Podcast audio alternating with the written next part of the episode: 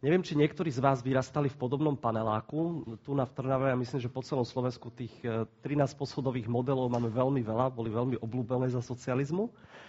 A skúste si predstaviť e, trošku inú situáciu, možno je trošku absurdná, možno trošku ťažko predstaviteľná, ale predstavte si, že bývate na takom 13, 13. poschodí, najvyššom poschodí toho paneláku a vaša každodenná rutina je presne opačná ako, ako tú, ktorú ospieval Richard Miller. Vy každý deň chodíte hore po schodoch. A vlastne ani netušíte, že v tom paneláku nejaký výťah existuje. Nikto vám o tom nikdy nepovedal. Možno susedky na schodisku si čo šup, šeš, šup, šupkali. Šuškali o, šuškali o takom zvláštnom zariadení, ktoré vám môže uľahčiť cestu hore, ale však viete, babky na schodoch toho nakecajú, ťažko im veriť. A že jedného dňa sa stane to, že to schodisko má nejaký technický problém a uzavrú ho a zrazu vy sa nemáte ako dostať domov. Musíte hľadať nejakú novú cestu.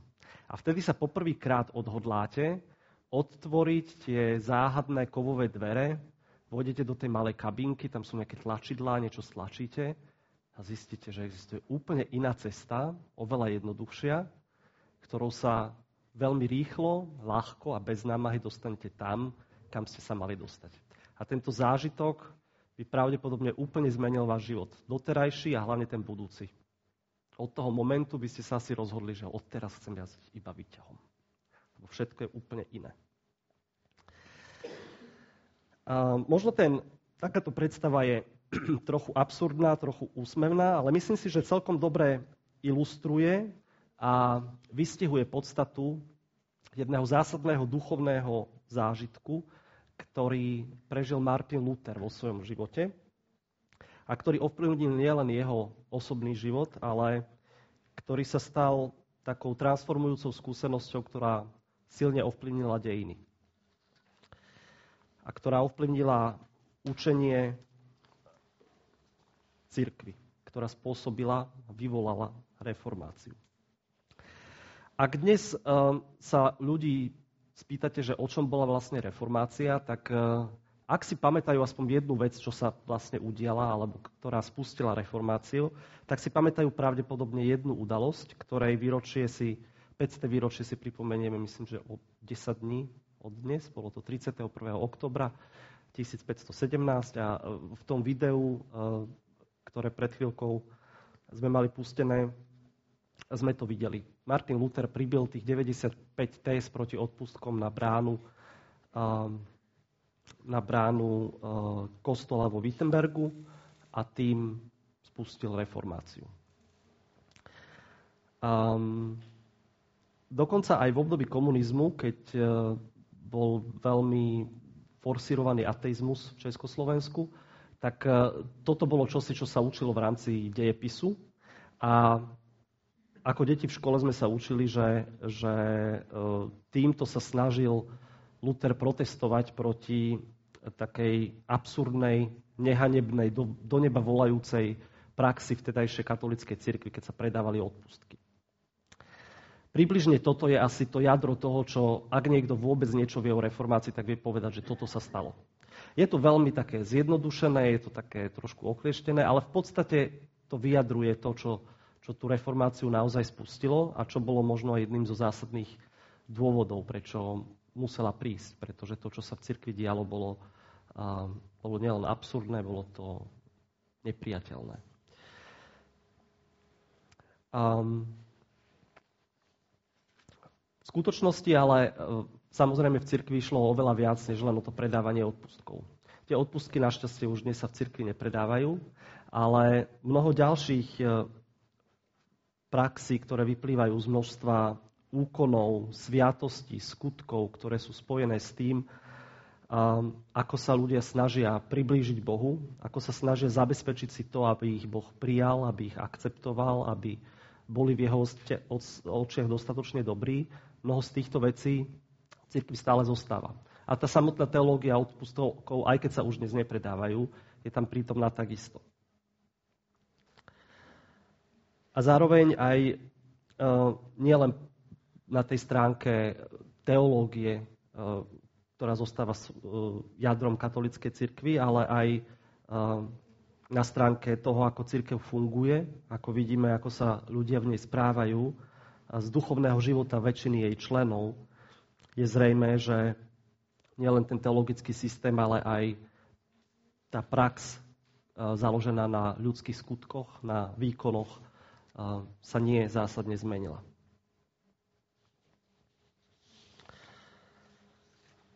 putách takéto náboženskej zviazanosti, rôznych povinností sa vo svojej dobe nachádzal aj Martin Luther. Toto bola církev, ktorej on bol súčasťou, to bol církev, v ktorej on vyrástol. A tak aj on sa rozhodol u zamladí stať sa augustianským mníchom a robiť všetko, čo sa dá, čo môže, aby sa Bohu priblížil, aby dosiahol ten štandard, ktorý predpokladal, že Boh od neho očakáva. On sa vzdal všetkých svetských požitkov, vstúpil do kláštora, pravidelne sa postil, dlhé hodiny každý deň sa modlil, často chodil na púte, veľmi často sa spovedal, ale stále mal pocit, že toto všetko nestačí. Stále mal pocit nedostatočnosti, že nerobí všetko, čo je potrebné, všetko, čo Boh od neho žiada. A sám Luther o tomto období vo svojom živote neskôr povedal. Zachovával som pravidlá svojho rádu tak dôsledne, že môžem potvrdiť, že ak by sa mních mohol dostať do neba pre svoj život v kláštore, bol by som sa tam dostal. Luther sa zo, všetkého, zo všetkých síl usiloval zaslúžiť si väčší život, ale napriek tomu tento, toto obdobie svojho života popisoval ako obdobie hlbokého duchovného zúfalstva. Hovorí tiež, Stratil som kontakt s Kristom spasiteľom a utešiteľom. A namiesto toho som z neho urobil vezerského dozorcu a kata mojej biednej duše. Namiesto toho, aby bol Kristus milostivým vykupiteľom, stal sa mu strážcom a e, trestateľom. To sú veľmi silné, až by sme povedali, že desivé slova. Luther tiež hovorí, čím viac som sa ľudskými tradíciami snažil vyliečiť neisté, slabé a utrapené svedomie, tým viac bolo neistejšie, slabšie a utrapenejšie. Neveril som, že by bolo možné Boha uspokojiť. Ja som ho nemiloval. Nenávidel som ho. Až tak hlboko bol schopný klesnúť um, tej snahe približiť sa Bohu a v tom zúfalstve, keď videl, že sa mu približiť nedokáže a že nedokáže dosiahnuť štandard, ktorý Boh od neho očakáva, že vlastne znenávidel toho, koho by mal najviac milovať. Boh sa v Luterových očiach stal akousi monštruóznou bytosťou, ktorá od nás vyžaduje, aby sme si jeho lásku zaslúžili a stále viac zisťoval, že sa to vlastne nedá. K tomu, aby Luther bol vyslobodený z týchto duchovných pút, z tejto pasce, viedlo niekoľko intenzívnych duchovných skúseností a ja dnes chcem spomenúť dve, ktoré sa udiali. K tej prvej budem mať taký možno netradičný úvod. Juro, Juro teda spomínal, že som sa tento rok intenzívne venoval téme uh, uh, téme reformácie veľa vecí som načítal a študoval, a, ale napriek tomu chcem urobiť niečo dnes také netradičné, také neštudované. A budeme čítať biblický text z tejto detskej Biblie. Pretože jedným uh, možno z takých výdobytkov uh, reformácie je aj to, že uh, dnes vieme, že to naozaj najdôležitejšie v Božom slove a Bože posolstvo k nám je dostatočne jednoduché a zrozumiteľné, aby mu porozumeli aj, aj malé deti. Aj keď e, aj na Luterovom prípade a na prípade doby, v období reformácie vidíme, že ani mnohé učené hlavy mu neboli schopní celkom porozumieť a, a prijať ho. A, ale zároveň to nie sú zložité veci. A tak ja chcem prečítať jeden príbeh z Biblie, ktorý je zapísaný v tejto detskej Biblii a z hodou okolností je to presne ten istý príbeh, ktorý si teraz čítajú deti hore na besiedke. V, tomto, v tomto vydaní Biblie je nazvaný Obrovské schodisko. Takže bude korešpondovať aj s tou, s tou Millerovou piesňou. A píše sa tam tento príbeh zo starej zmluvy. Asi veľmi rýchlo pochopíte, o ktorý príbeh ide. Noach a jeho rodina žili po potope na zemi a jeho deti mali deti a tie deti mali ďalšie deti. A tie zas ešte viac ďalších detí. Určite si viete predstaviť, až kým znovu svet nebol plný ľudí. A bolo to vtedy tak, že všetci rozprávali tým istým jazykom, takže nebolo nutné učiť sa po taliansky alebo po japonsky ani akúkoľvek inú reč. Stačilo povedať ahoj a každý hneď vedel, čo to znamená. Jedného dňa, ako sa tak všetci spolu rozprávali a dohadovali, dostali nápad. Postavme si nádherné mesto a v ňom budeme bývať. Bude našim domovom, v ňom budeme stále a vždy v bezpečí. Potom im prišla na um ďalšia vec. Postavme si tiež poriadne vysokú väžu, ktorá bude siahať až do nebies. To je super nápad, súhlasili všetci. Potom niekomu povieme, pozri sa na nás sem nahor a každý k nám bude musieť vzhliadať. A my budeme na každého hľadiť dolu. A hneď bude jasné, že nie sme žiadne Bčka. Budeme ako Boh. Budeme slávni, neporaziteľní a šťastní a všetko bude skvelé. A tak sa pustili do práce. Tehla za tehlou, múr za múrom, väža utešene rástla vyššie a vyššie. Týčila sa nad mestom a dotýkala sa neba. Vo veži postavili schody, aby sa dalo výjsť až na jej vrchol. Bolo to ako obrovské schodisko do nebies. Pozrite, jasali, sme vážne machri. A čo sme dokázali urobiť vlastnými rukami. Boli so sebou úžasne spokojní. Boh s nimi ale spokojný nebol. Vedel, o čo im ide. Snažili sa žiť bez Neho. No Bohu bolo viac než jasné, že šťastie, bezpečie ani nič podobné takto nezískajú. Keby v tom pokračovali, celkom iste by zničili samých seba. Takú vec Boh nemohol dopustiť.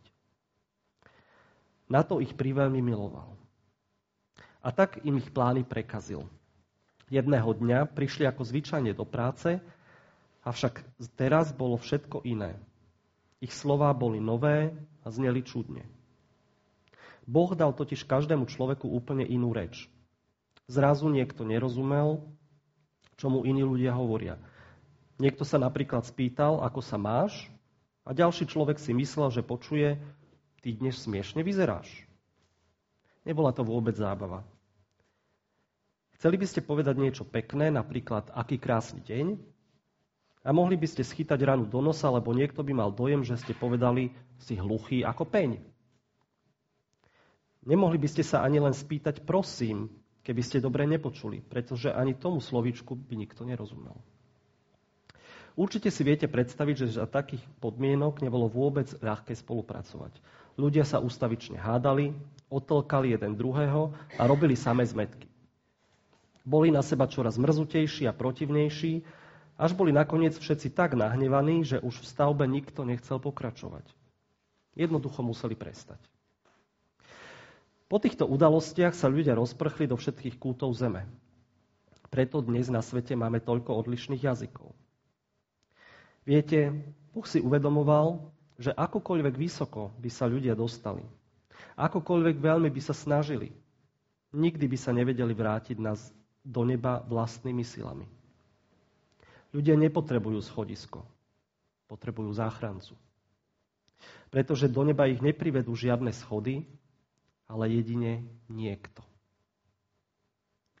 Ľudia nikdy nedosiahnu do neba a tak nebo bude musieť zostúpiť dole k ním. A jedného dňa sa tak stane. Väčšinou keď sa vyučuje tento e, príbeh o babylonskej veži na besiedke, tak e, sa kladie veľký dôraz na to zmetenie jazykov. To je taká zaujímavá zápletka, ktorá tam zohráva dôležitú úlohu.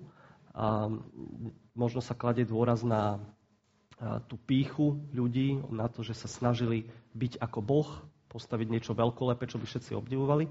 Ale často sa um, opomína taký skutočný hĺbší zmysel toho, eh, toho príbehu, ktorý je eh, práve v tomto eh, vydaní Biblie pekne zdôraznený. To, že ľudia sa snažili postaviť schodisko, aby sa mohli vrátiť domov. Ale že to nebolo možné. Že to ľudia nikdy nedokážu a že to schodisko musí nahradiť niekto iný, kto im ponúkne možnosť dostať sa hore iným spôsobom.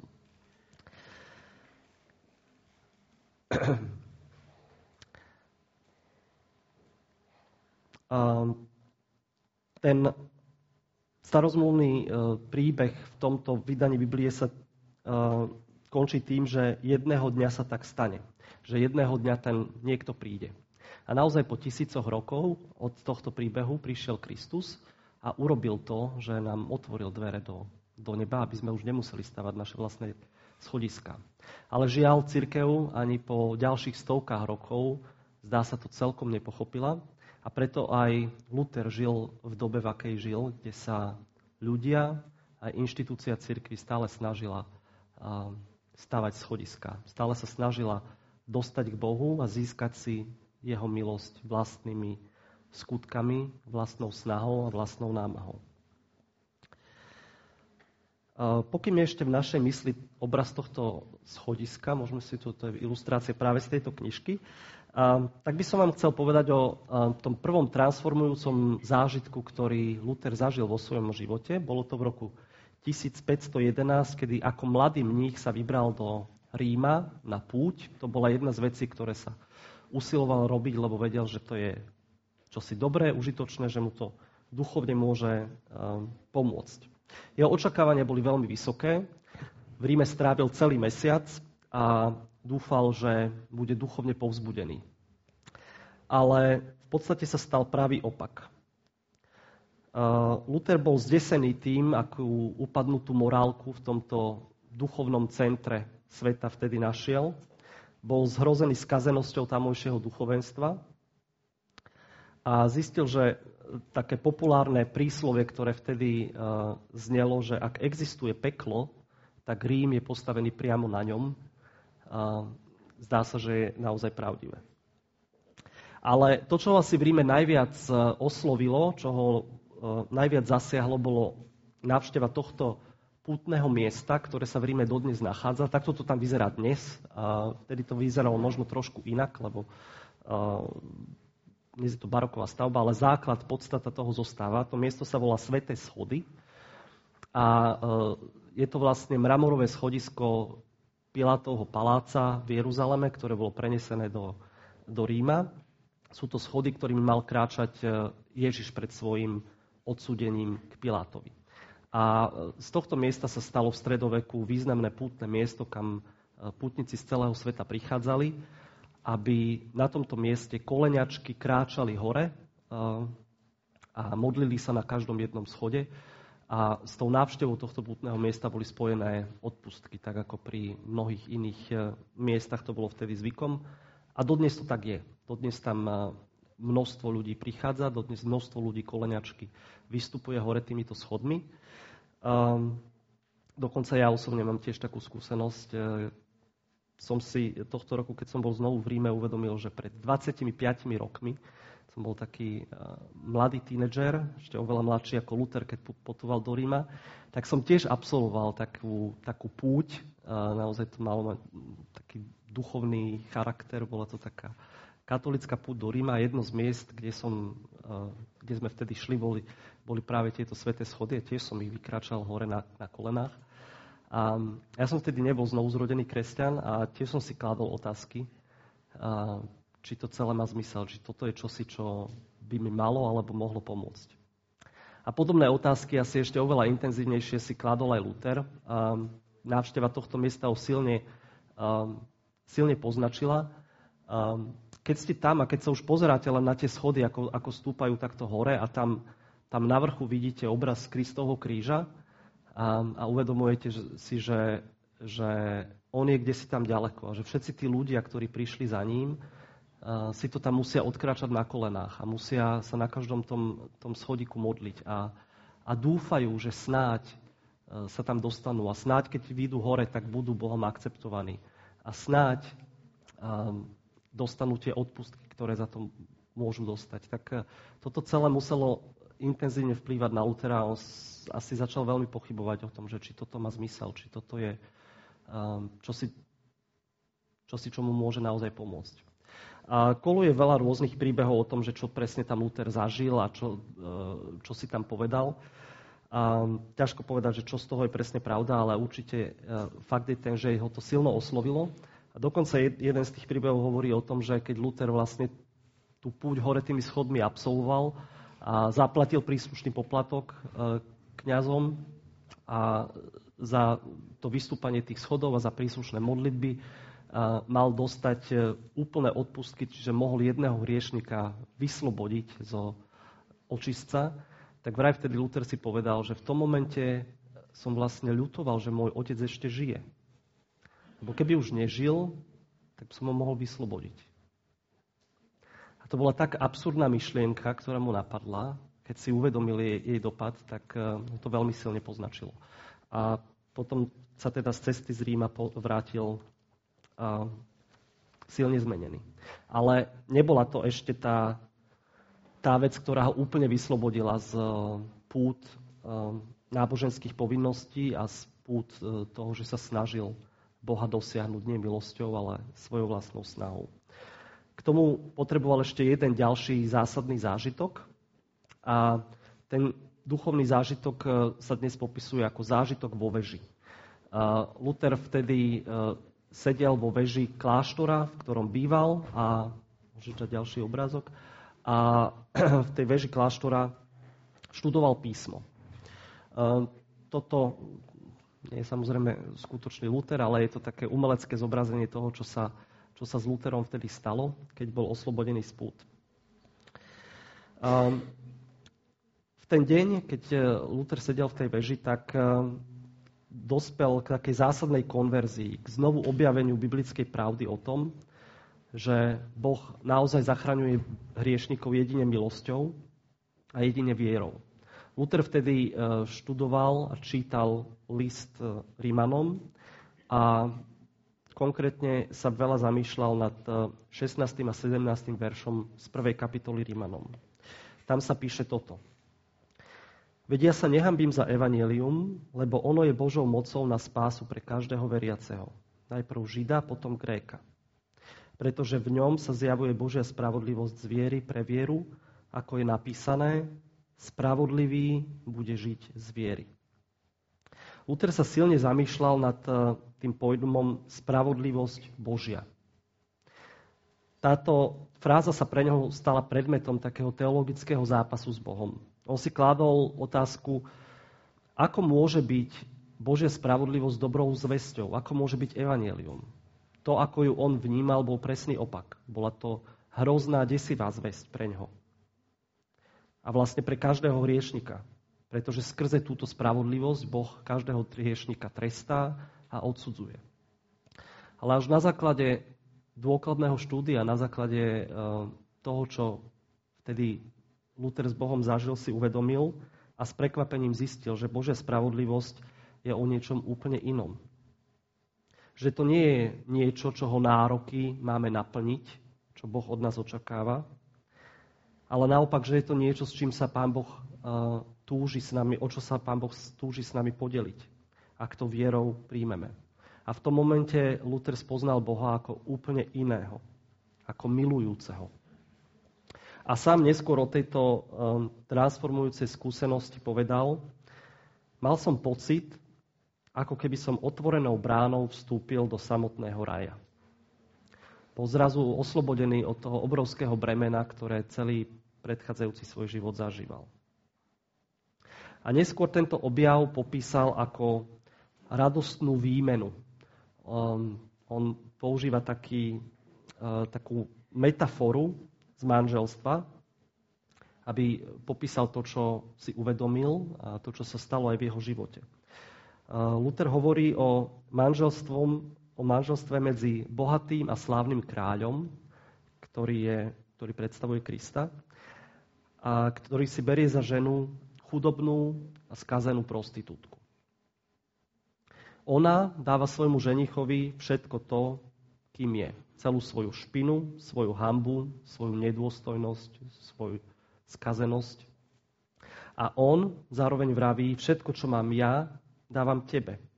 Svoju slávu, svoju bohatstvo, svoju krásu. A tak dochádza k tejto radostnej výmene kedy sa z úbohej, špinavej a chudobnej prostitútky stáva kráľovna. V jedinom momente. Nie je to žiadny proces, ktorý by, ktorým by musela prejsť, namáhavý, zložitý a s neistým výsledkom. Je to neuveriteľná a radostná výmena, ku ktorej prichádza v, jedinom, v jedinej chvíli. Neznamená to samozrejme, že tá prostitútka v tom momente sa dokáže správať ako kráľovná. Nebola vychovávaná na kráľovskom dvore a bude sa to musieť ešte veľmi dlho a asi aj namáhavo učiť. Ale bez ohľadu na to, ako ešte stále vyzerá, bez ohľadu na to, ako sa správa, jej status a jej postavenie sú nespochybniteľné. Ona je už dnes kráľovnou. A má podiel na spravodlivosti svojho dokonalého kráľovského ženicha. Keďže žije s kráľom, tak sa bude stále viac a viac správať ako skutočná kráľovná. No nikdy nebude kráľovnou viac, ako ňou je už v tomto momente. A práve tak je to aj s hriešnikom, ktorý príjma vierou Božiu milosť. On tiež zažíva takúto radostnú výmenu. A to zažil aj Luther vo svojom živote, keď si to uvedomil. Stal sa v jedinom momente absolútne spravodlivým svojim postavením pred Bohom. Hoci stále zostáva hriešným svojim správaním. Mal by sa stále viac a viac učiť, ako sa podobať Kristovi, ale nikdy už nebude viac spravodlivý, ako je práve teraz. Tá spravodlivosť prišla jednorázovo, milosťou a bez jeho zásluh. Luther teda zažil takúto um, radostnú výmenu, takúto transformujúcu um, udalosť vo svojom živote, ktorá ho úplne zmenila, ktorá mu otvorila oči a ktorá potom viedla k tomu, čo, um, čo učil a kam viedol ďalej církev. Um, dnes sa to častokrát interpretuje tak, že Luther vlastne objavil milosť, ktorú církev vtedy vôbec nepoznala. Ale to nie je celkom tak. Ak chceme byť e, úprimný a pravdivý, e, koncept milosti bol prítomný aj v, v teológii vtedajšej katolickej cirkvi a zohrával tam aj pomerne dôležitú úlohu. Luther o tom vedel ešte predtým, keď bol iba e, mníchom. On vyučoval o, o milosti. Avšak tá milosť znamenala trochu niečo iné, než čo znamená dnes pre nás a čo si Luther eh, vtedy potreboval uvedomiť. Preto aj dnes, keď eh, počúvame rôzne kritiky o tom, že reformácia vlastne vôbec nebola potrebná, že tam išlo iba o nedorozumenie, ehm, že Luther iba celkom nechápal to, čo, čo církev vyučuje, ehm, tak eh, treba povedať, že áno, o milosti už aj vtedy církev hovorila, aj dnes aj katolická církev veľa hovorí o, o milosti, ale je dôležité rozumieť tomu, um, ako uh, církev túto milosť chápala. A najmä to, že uh, k nej nikdy nepridávala to slovičko, ktoré uh, v reformácii bolo veľmi dôležité. Keď Luther a jeho nasledovníci povedali, že jedine milosťou môžeme byť spasení. Že nepotrebujeme nič viac že je toto jediné. Možno sa to môže zdať také malicherné puntičkárstvo, naťahovanie sa o nejaký detail, že to je jedine, ale um, je to veľmi dôležité.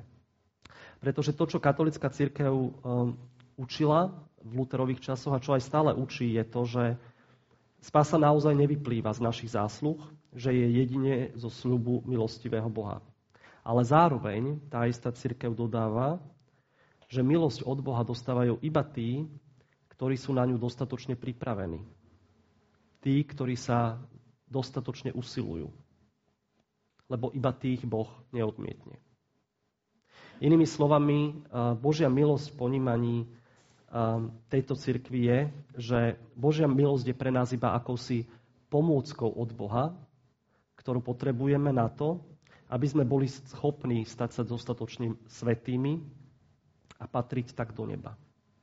Nie je to všetko, čo potrebujeme, nie je to to, čo nás jediné zachráni. Je to pomôcka, aby sme boli, aby sme boli schopní byť dostatočne dobrí. Milosť sama však nedáva samotný väčší život a ani ho nedokáže zaručiť v tejto teológii. V rovine tej ilustrácie o schodisku, ktorú som použil na začiatku, by sme mohli povedať, že um, táto církev vlastne tvrdí, že um, že milosť nie je výťahom, ktorý úplne mení našu perspektívu o tom, ako sa dostať hore domov, ale že je vlastne tým schodiskom, ktoré Boh vo svojej milosti pre nás postavil. On nám dal k dispozícii schodisko, ale už my sami vlastnou námahou musíme vystúpať hore. A toto je stále ešte nie dobrá správa. Toto je stále skľúčujúca predstava, ktorej žil Luther a v ktorej žiaľ dnes, dodnes žijú mnohí ľudia uh, cirkvi. Myslím si, že tu niekde je aj výzva pre uh, našu dobu a pre náš kontext, pre náš protestantský kontext. Zamyslieť sa nad tým, ako my vieme, môžeme dôsledne veriť a žiť podľa zásady jedine milosťou uh, v našom živote. Ako neaplikovať nejakú prekrútenú alebo oklieštenú milosť v našich životoch. Aj pre nás, ktorí sa nazývame protestantmi, tak ako to Jura dnes na začiatku vysvetlil, čo to znamená, že svedčíme o niečom, ja si na mieste zamyslieť sa, o akej milosti svedčíme my našimi životmi. Nie našou teológiou, určite v našich slovách by sme vždy znovu povedali, že úplne závisíme na Božej milosti a že potrebujeme Božiu milosť a že jedine Božia milosť nás dostane domov, do neba. Ale myslím, že niekedy je otázka, ako sa to prejavuje v našom každodennom živote. Či naozaj je zrejme, že, že toto je všetko, na čo sa spoliehame a že naše vlastné skutky, naša vlastná snaha, nejaké naše schodiska tam nezohrávajú stále dôležitú úlohu. Ako vnímame my naše postavenie pred Bohom? Od čoho ho odvodzujeme?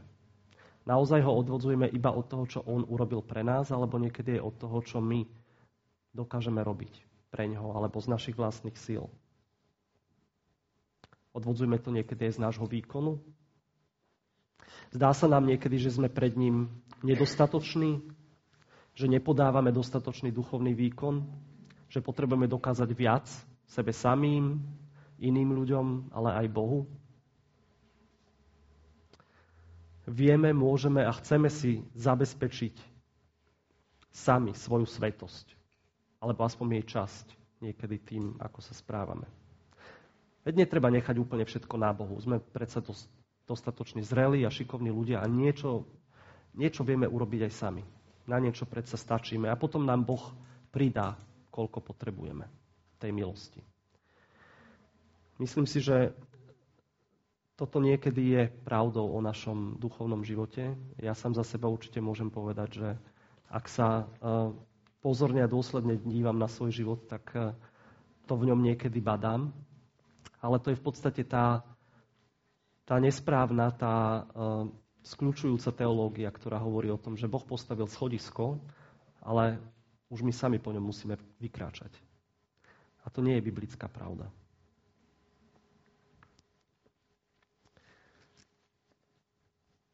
My sa potrebujeme o milosť oprieť úplne a na 100%.